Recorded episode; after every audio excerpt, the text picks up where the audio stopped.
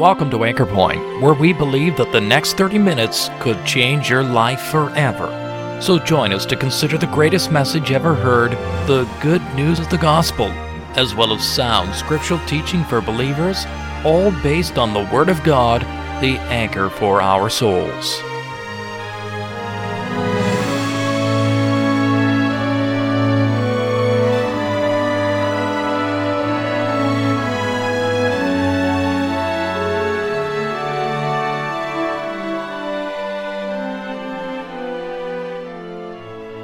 The Bible tells us in no uncertain terms that we were all born sinners, spiritually disconnected from God because of sin.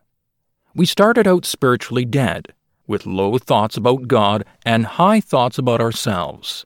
We want to do our own thing, to be our own gods, really. Because of this sinful condition, we have wrong ideas about who God is and what He's like, or we may even question if there's a God at all.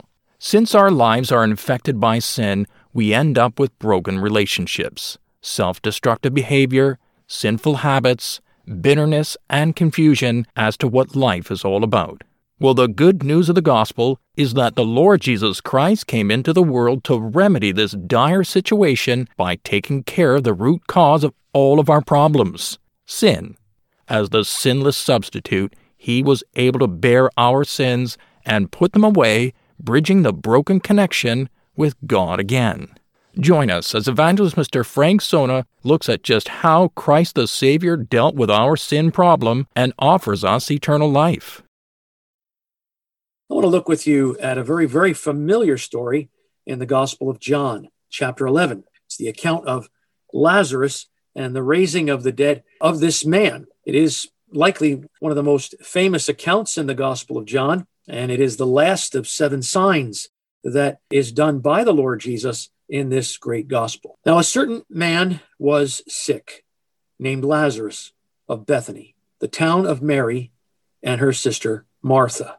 Verse 3, therefore his sister sent unto him, unto Jesus, saying, Lord, behold, he whom thou lovest is sick. When Jesus heard that, he said, this sickness is but for the glory of God, that the Son of God might be glorified thereby. Verse 7, then after that saith he to his disciples, let us go into Judea again. His disciples say unto him, Master, the Jews of late sought to stone thee, and goest thou thither again? Jesus answered, are there not 12 hours in a day? If any man walk in the day, he stumbleth not, because he seeth the light of this world. But if a man walk in the night, he stumbleth, because there is no light in him. These things said he, and after that he saith unto them, our friend Lazarus sleepeth, but I go that I may wake him out of sleep. And the Lord Jesus was using symbolic, metaphorical language. Then said his disciples, totally missing the point, being confused about what the Lord Jesus was actually saying, Lord, if he sleep, he shall do well. In other words, it's good for him to sleep. Is he not feeling well? Howbeit Jesus spake of his death. But they thought that he had spoken of taking of rest and sleep. Then said Jesus unto them plainly, Lazarus is dead. And I am glad for your sakes that I was not there, to the intent ye may believe. Nevertheless, let us go unto him. Verse 17, then when Jesus came, he found that he had lain in the grave 4 days already. Let's go down to verse 25. The Lord Jesus is speaking now to the sisters, to Martha. Jesus said unto her, I am the resurrection and the life. He that believeth in me, though he were dead, yet shall he live. And whosoever liveth and believeth in me shall never die. Believest thou this? She saith unto him, Yea, Lord, I believe that thou art the Christ, the Son of God, which should come into the world. Let's go down to verse 33. When Jesus therefore saw her weeping, and the Jews also weeping, there was a crowd that had gathered. They had tried to comfort the sisters, and so they were there as well, and they were all weeping, which came with her. He groaned, the Lord Jesus, in spirit, and was troubled, and said, Where have ye laid him? They said unto him, Lord, come and see. The shortest verse in the Bible, Jesus wept. Then said the Jews, Behold, how he loved him. And some of them said, Could not this man which opened the eyes of the blind have caused that even this man should not have died? Jesus, therefore, again, groaning in himself, cometh to the grave. It was a cave, and a stone lay upon it. Let's go down to verse 39. Jesus said, Take away the stone. Martha, the sister of him that was dead, saith unto him, Lord, by this time he stinketh, for he hath been dead 4 days.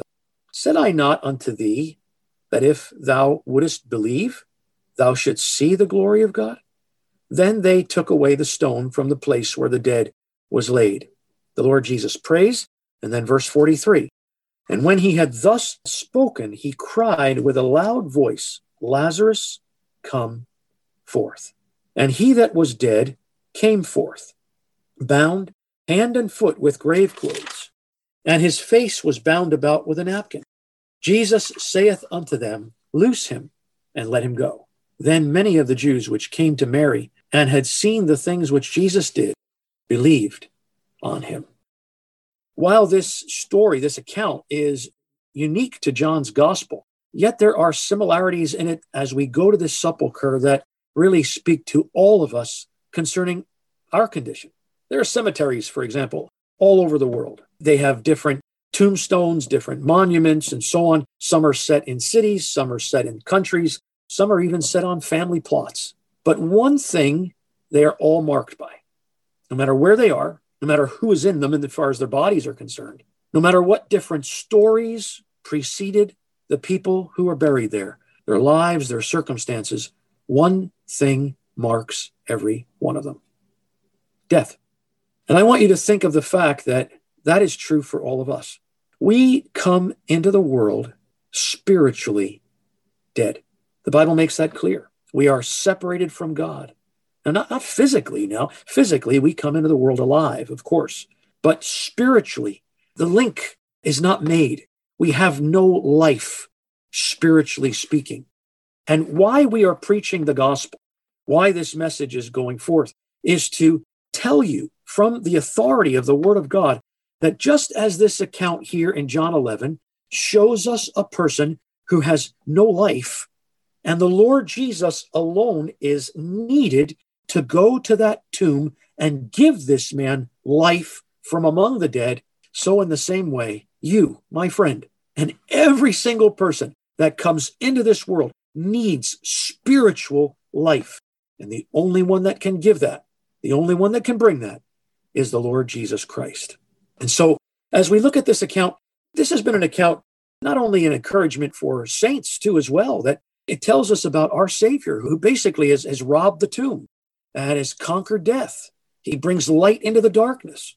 And for us who are saved, we know that we can say, Oh, death, where is thy sting? Oh, grave, where's thy victory? We have one who has conquered death and sin and the grave, and he gives us hope and assurance. And because he lives, he himself went into death, and he rose from the dead. He has given us life. But it contains a tremendous message for the sinner, one who is dead in sins and trespasses, one who has no spiritual life, that he is able to deliver you and give you the life you need for heaven itself, for eternity. It's interesting when you come to John's gospel that it begins with a sign and it ends with a sign. There are 7 signs in John's gospel, these miracles that the Lord Jesus does. And of these 7 signs, the first one begins with a family. There's a Cana in Galilee, and there's a family, and they're there, and there's a wedding that's taking place. And then the last sign, there's a family involved, isn't there? There are 2 sisters and a brother, and it's a funeral now, not a wedding. So John's gospel is telling us that here is a Savior for all seasons, for all circumstances, for all people, for all needs. But the greatest thing that he does is give life. The one thing that men need more than anything, the one thing we can't make, we can't do, we are absolutely powerless when it comes to life and death.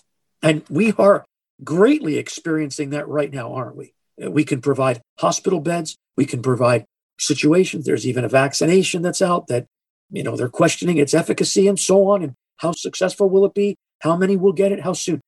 We are reminded so clearly when it comes to life and death, when it comes to eternity, no church, no organization, you yourself are absolutely powerless. But I want to tell you about a Savior that can meet that need, that can give you eternal life. And he did it by dying on the cross. He did it by providing salvation from sin and its consequences. And the reason I'm telling you that is because the Bible makes it clear of why we do die.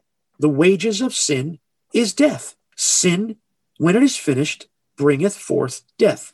People die because we are sinners. The Lord Jesus died for sin.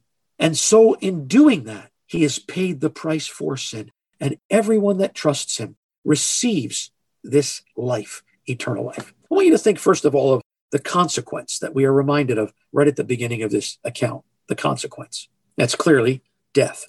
It tells us right at the first verse, a certain man. But while it was a certain man, it was a common consequence. This account doesn't bring before us some specific disease, some specific individual event that only happened for one person at one time.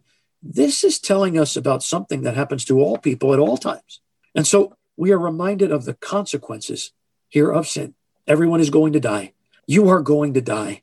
And so when it comes to that, I want to ask you, are you ready? Are you prepared? Do you have eternal life? If you died right now, if today were your last day on earth, where would you be? Where would you go? Heaven or hell are the eternal destinations of a human being. And if you breathe your last right now and you closed your eyes on earth, where would you open them?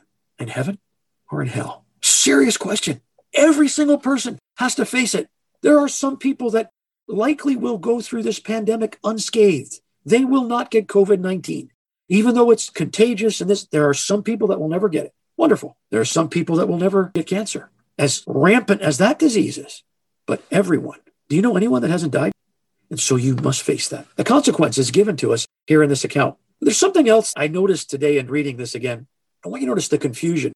There's a little bit of confusion here, even among the Lord's disciples. The Lord Jesus told them that Lazarus is sleeping. And he was referring, of course, to the body of Lazarus. He was saying that he has died, basically. In fact, they didn't get it, and he had to tell them plainly, it says, he's dead. How many people misunderstand death?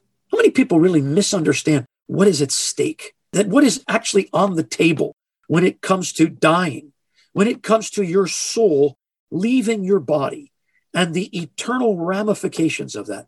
The Bible makes it clear of the reality of death, of why death is and what it represents. Death is an enemy. Sin is an enemy. And the two things go hand in hand. Please, dear listener, as I'm speaking to you, make no mistake about either what sin is or what death is. Sin, the unrighteousness, the breaking of God's laws, the actions that are contrary to the righteousness of God, whether it's a lie or whether it's murder, all sin is against God. And the wages of sin is death. We want you to grasp that. Don't be confused about it. Even the crowd later on was confused about issues. Whether it was his disciples who misunderstood the Lord Jesus about when he spoke about death, or it was the crowd later on as they stood at the grave of Lazarus, and they were actually laying blame on the Lord Jesus. And they said, could not this man have done this? And the sisters even said, if you were here, this had not happened. You know, it is a shame when people are so taken up with what the Lord doesn't do rather than what he does do. There are people that will blame God for this happening and say, well, why doesn't he do this? And why doesn't he do that? Look at what he did do. He came into the world to save sinners. Look at what the Savior did when he gave his life, when he literally exposed his cheeks to the slapping and the spitting of men, when he extended his arms to the cruel bolts of Rome, when he turned his back to be beaten and bruised and laid open like a new plowed field, when the Lord Jesus allowed the Son of God, the Creator, when he allowed himself to be taken. Why don't people look at that? Instead, they're not even facing what they've done, and they're so blaming God for what he has not done. Think about what the Lord Jesus has done, even now. But I want you to think about the commitment here as well. The Lord Jesus is saying, we're going to go there. We're going to go. And the disciples are seeking to dissuade him. They say, you know how they were against you. They wanted to kill you. And you're going to go now? You're going to take a chance with being beaten and killed? And the Lord Jesus knew exactly what he was doing, knew exactly the timetable he was on, exactly why he had come into the world. And he was absolutely committed to going to that cross, to that death that he came into the world to accomplish. The very work that would save sinners, that would provide the absolutely needed salvation that was required that only God could do. It was planned. God pushed through nations. God established the great truth that one day at a specific time in a specific place that the Son of God would enter into this world. And Christ Jesus came into the world to save sinners. Despite what men would do, despite what Satan would push against, all of that seeking to kill the children when he was born, seeking to stop him in his life. And yet the Lord Jesus steps into time, and every step brought him closer and closer as he would go to the cross, absolutely committed. What a Savior for you to receive. A Savior that is committed to seeing you saved and longs for you to be saved. I want you to think about the concession, though, too, here. There's a concession in terms of what the sisters say. When they wanted to get the Lord Jesus to come, did you notice what they said in the beginning verses? He whom thou lovest is sick. It's interesting. The only features that the sisters could bring, Mary and Martha could bring before the Lord, for the Lord Jesus to come and raise him up, was the love of Christ. They never said, Lord, you remember what Lazarus did for you? Do you remember how Lazarus told the people? Do you remember how Lazarus was so kind to the people of Bethany? They never said any of that. There was no aspect of Lazarus's life that would be used or could be used to get the Savior to give him this blessing, to give him life. And my friend, that is so clearly seen in the sense of this. There is nothing that you can do, have ever done, that will ever entitle you to life. If you get what you deserve, if I got what I had deserved, I'd be punished for my sins. And there is nothing I could do to make God save me in the sense of anything of merit, anything where I would get him to look at me and see how good I was. In fact, the Bible makes it clear in Romans chapter 3, there is none that doeth good. No, not one. There's none righteous. No, not one. And it's not by works of righteousness, which we have done. It's according to his mercy. And the sisters, what they did was they basically appealed to the love of God. God so loved the world that he gave his only begotten Son. And there's nothing you could do to make him love you more. And there's nothing you could do that would entitle you or enable you to get this gift in terms of anything of merit. You have to come just as a lost and guilty sinner, a sinner that's really incapable of doing anything. And so we have this concession, and they concede in that. I want you to think of the compassion that's seen in this passage too, a compassion that's so clear. It touched my heart as I was reading this afternoon again, that the shortest verse in the Bible, Jesus wept, is connected with the longest problem of time itself. Right from the beginning, our sinfulness and death as a consequence of our disobedience, your disobedience. And yet, as the Lord Jesus looks around, stands at a graveside, looking at the tombs of victims of death itself, those that have succumbed under the power of, and the wages of sin. Jesus wept, broke his heart. The compassion of the Lord Jesus. Is it any wonder why he came? Do we ever have to question, why did the Lord Jesus come? There are people that are stepping up to podiums, stepping up to jobs, stepping up to positions because they would like to add their ability or bring in this or bring in that, or they see needs that perhaps are related to a company or a business or a family. The Lord Jesus came into the world in great compassion to save sinners by dying on a cross, to give his life, to step into death itself and pay the price for sin. I want you to think, though, there is a condition here. And the condition is found in the comments and the statements of the Lord Jesus to Martha. And that's why I read those verses. He that believeth on me. That's it. He that believeth on me shall never die. Now you say, well, Lazarus died. I know Christians that have died. How could the Lord Jesus say that? What did he mean? The Lord Jesus was speaking of the lasting effects of death, of the second death, a death that would have eternal consequences. And it was that very thing that the Lord Jesus came into the world to take care of, so that those who believe on him would never be separated. In fact, he says that in John's gospel. No man comes to the Father but by me. He says it in Matthew's gospel. I am with you always. I will never leave you nor forsake you. And the sinner that trusts Christ has an inseparable link to God himself. And in that way, he will never die. There will never be experienced the second death and that separation eternally. But notice the condition. It's based upon faith. You have the prominence of faith here. The Lord Jesus isn't saying to do any great work. He's not saying to pay any great price. He's not saying to be baptized, to join a church. He's not saying anything, in fact, that comes from you. The prominence is of faith in him, the person of faith, he that believeth on me. You know, there's all kinds of people that talk about God, and it's God this and God that, and that's good. It's good to be God conscious for sure. But I want to tell you that salvation is in Christ alone. I want to be very careful what I'm going to say, but I want you to think about this. It was the Savior that died. People say, well, God cannot die. God is a spirit. And when the Lord Jesus, the Son of God, when he came into the world, he took upon himself humanity for many reasons. But one of the greatest reason is that so he could lay down his life, so he could suffer for sin, so he could actually give the payment that was required, that he alone could do. And because of who he is, that payment is of infinite value to save the darkest sinner, to pay the price for the deepest mark, to save whosoever, he that believeth on me. But I want you to think of something else, the period of faith, he that liveth and believeth on me. In other words, this is only available in a lifetime.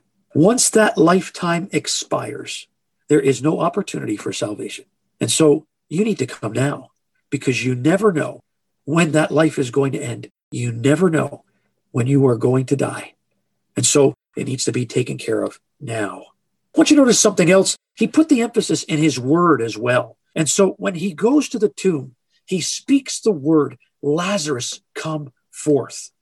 And he is reminding us and reminding you of the importance of the word of God. Did you notice when he said to Martha, he said, did I not tell you? Didn't I remind you of this earlier? That he that believeth on me, he was reminding her of his word. Can I ask you a question, you who are listening now? How many times have you heard his word?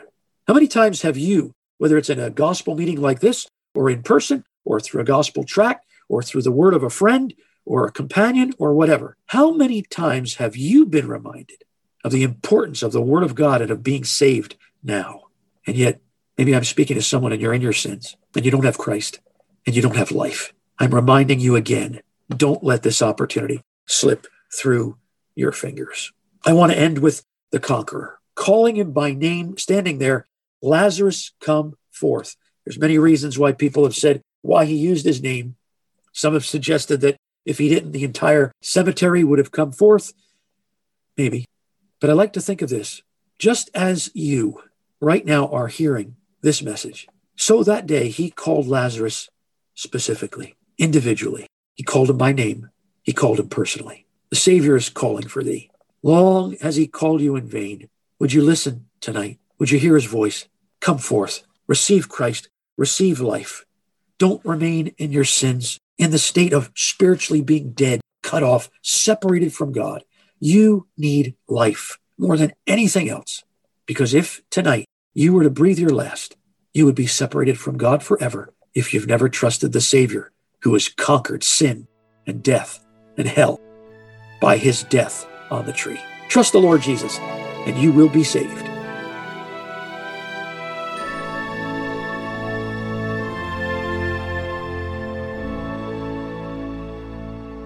Yes, Christ is able to give us eternal life. Through his death on the cross, he has taken away the sin barrier that separates us from God.